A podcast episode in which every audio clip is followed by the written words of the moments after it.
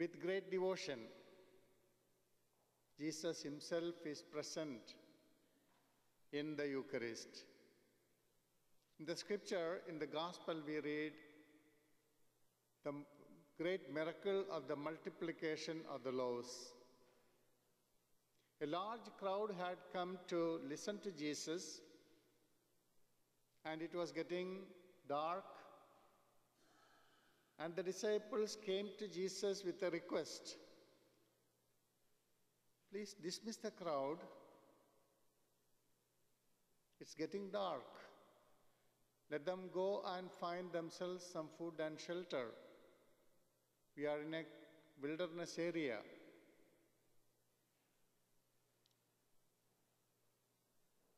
The disciples did same the same thing as all of us would do. When we are faced with a problem, when we are challenged, we pass it on to somebody else. We pass it down the road. So they wanted Jesus to dismiss the crowd, send them away. We won't be able to feed all these people.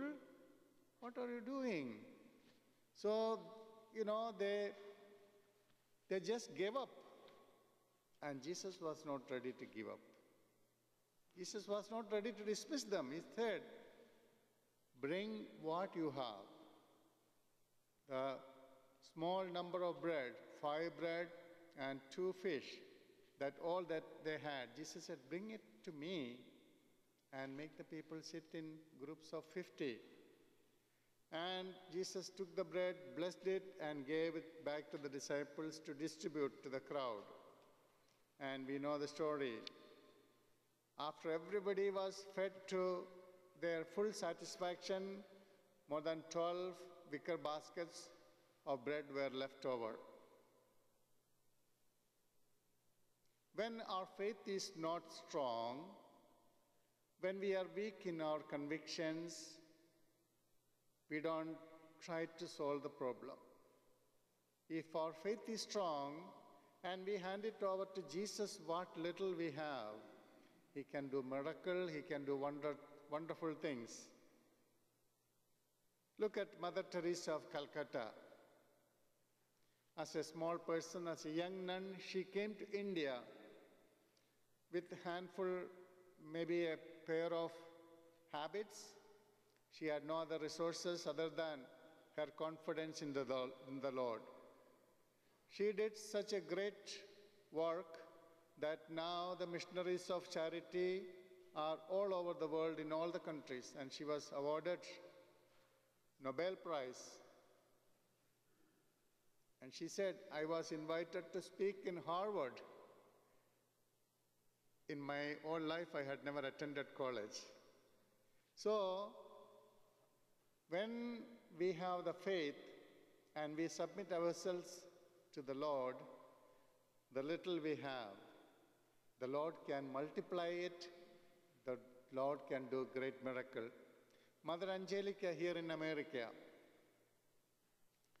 she established the largest religious broadcasting corporation in the world. She had very little resources, but she had great faith in God. My dear friends, what we need is have greater confidence and greater trust in the Lord. Our resources may not be big, our abilities will be small. From the human standpoint of view, what we have may be very little. But when we surrender ourselves to the Lord, when He takes over, everything multiplies, everything gets blessed, and we will be truly children of God when we surrender ourselves to God. My dear friends, the purpose of my visit today is to share with you my mission experience in India. I work in a central Indian mission where we work among the most poorest of the poor, the most backward class people. They are backward economically, socially, and in many other ways. The majority, the vast majority of them are Hindus who do not want these poor people to get advanced in life because they get cheap labor, they get uh, these people to do all kinds of household chores.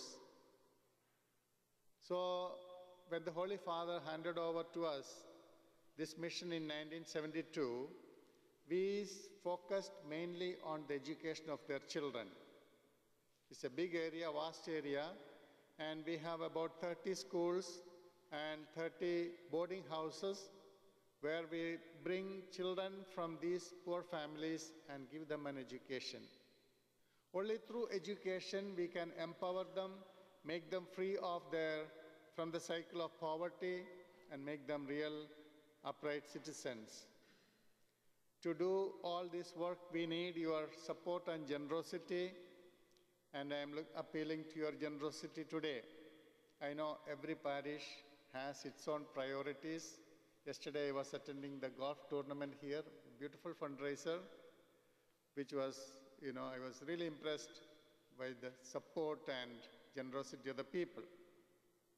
You have two schools, you have your own needs, but despite all these, all these needs, the bishop and Father John gave us this opportunity, and I'm very grateful to all of you and to the Society of the Propagation of Faith for giving me this opportunity. May God bless all of you, bless all your endeavors, and once again, blessings of this great feast.